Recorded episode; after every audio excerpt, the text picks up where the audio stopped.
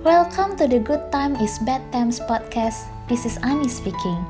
And tonight, we are going to listen to the beautiful story entitled The Little Prince, written by Anthony de Saint-Exupéry. I'm sorry if I've mistaken in pronouncing his name since he was a French. Anthony was a pilot when the time he wrote this book, and his air crash in Sahara may inspire him. To be honest, this is one of my all-time favorite books and hope you too. Whether you're grown-ups or children, you might find this book interesting. It will lead you to better understanding about what the world looked like from the eyes of a young little prince who lived in his small planet with his only rose.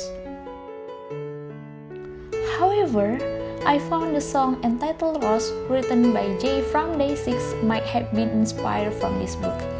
From his music video, I found some hints and quotes that you can only find on this book. See, the fact that Jae even read this book and inspired him have proved how precious this book to be read. I guess it's better for us to begin with listening some lyrics from this song, since the lyrics are written as beautiful as this book.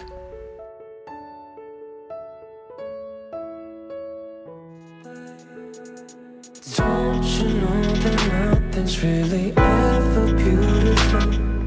We're all just broken windows. What you see depends from when you said your I, I, I, I. I could say my I, I, I, but on the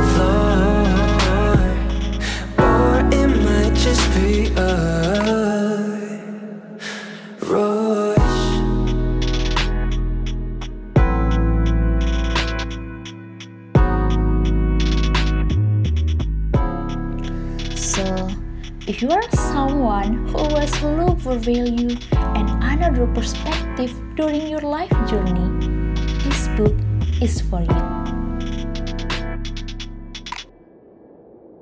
Chapter 1 Once, when I was six years old, I saw a magnificent picture in a book called True Stories from Nature about the primeval forest. It was a picture of a boa constrictor in the act of swallowing an animal. Here's a copy of the drawing. In the book, it said boa constrictors swallow the prey whole without chewing it. After that, they are not able to move and they'll sleep through the six months that they need for vacation. I pondered deeply then over the adventures of the jungle. And after some work with a colored pencil, I succeeded in making my first drawing, my drawing number one. It looked like this. I showed my masterpiece to the grown-ups and asked them whether the drawing frightened them. But they answered, Frightened? Why should anyone be frightened by a head? My drawing wasn't a picture of a head.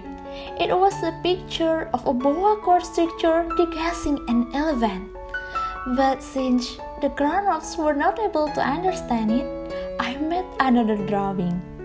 I drew the inside of the boa constrictor so that the grown-ups could see it clearly. They always need to have things explained. My drawing number two looked like this.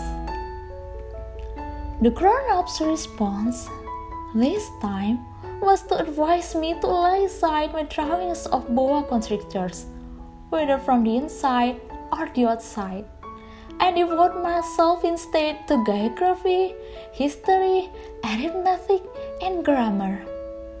That is why, at the age of six, I gave up what might have been a magnificent career as a painter. I had been disheartened by the failure of my drawing number one and my drawing number two.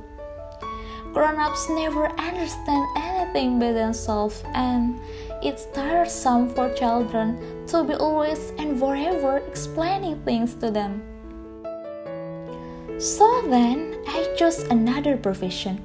I learned to pilot airplanes. I've flown a little over all parts of the world, and it's true that geography has been very useful to me. At a glance, I can distinguish China from Arizona. If one gets lost in the night, such knowledge is valuable. In the course of this life, I have had a great many encounters with a great many people who have been concerned with matters of consequence. I have lived a great deal among grown ups. I have seen them intimately, close at hand, and that hasn't much improved my opinion of them. Whenever I met one of them who seemed to me at all clear, said, I tried the experiment of showing him my drawing number one, which I have always kept. I would try to find out so if this was a person of true understanding. But whoever it was, he or she would always say, That is a head. Then I would never talk to that person about boa constrictors or primeval forests or stars. I would bring myself down to his level. I would talk to him about bridge and golf and politics and neckties. And the grown up would be greatly pleased to have met such a sensible man.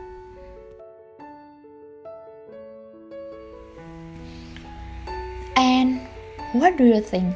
Have you turned as a grown up who's more into matters of consequence rather think deeply what is looked inside, like a picture of a boa constrictor guessing an elephant? You don't need to answer, but really, have we?